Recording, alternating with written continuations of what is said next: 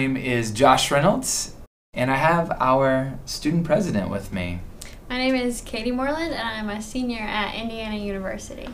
Could you tell us just the four sentence version of your backstory?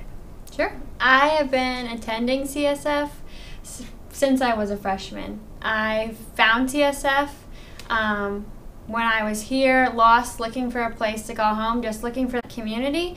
And since then, I've really found CSF to be my home where I can be challenged by other Christians and it's encouraged me to grow in my faith, which is something I wasn't expecting in college. I think a lot of kids may go the other way, but CSF has allowed me to continue to grow in my faith despite going to a secular school. Uh, lost and community are two big words. So, where did you look for community, and why did CSF uh, become home for you?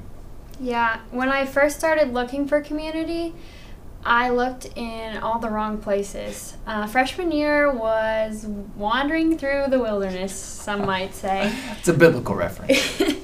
and I made a lot of new friends. I joined a sorority that I'm still a part of today.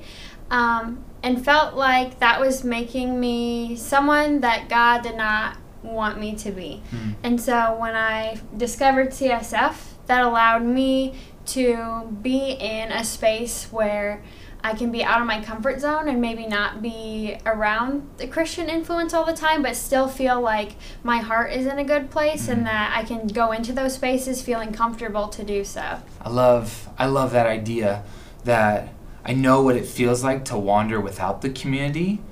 I know what it's like to be in community and what the community allows you to do is to go back into those spaces with a completely different mindset than you had before.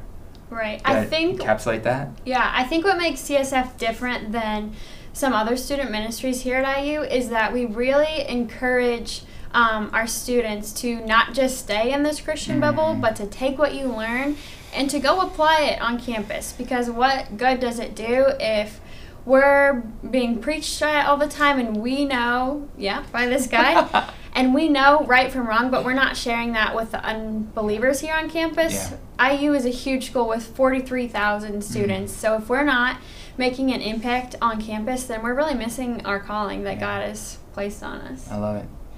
Just one story uh, from freshman to senior, what it looks like to have not only a heart and a deepening faith, um, but to really be a person who's now helping position an entire ministry to live out authentic faith and intentional community at Indiana University. So, yeah.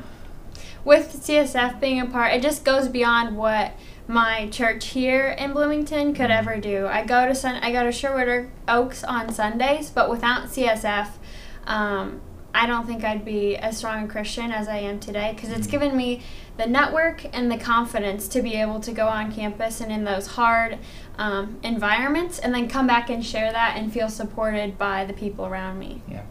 So, thank you for helping enable this ministry, for partnering with us in this way. Nailed it. Nailed it.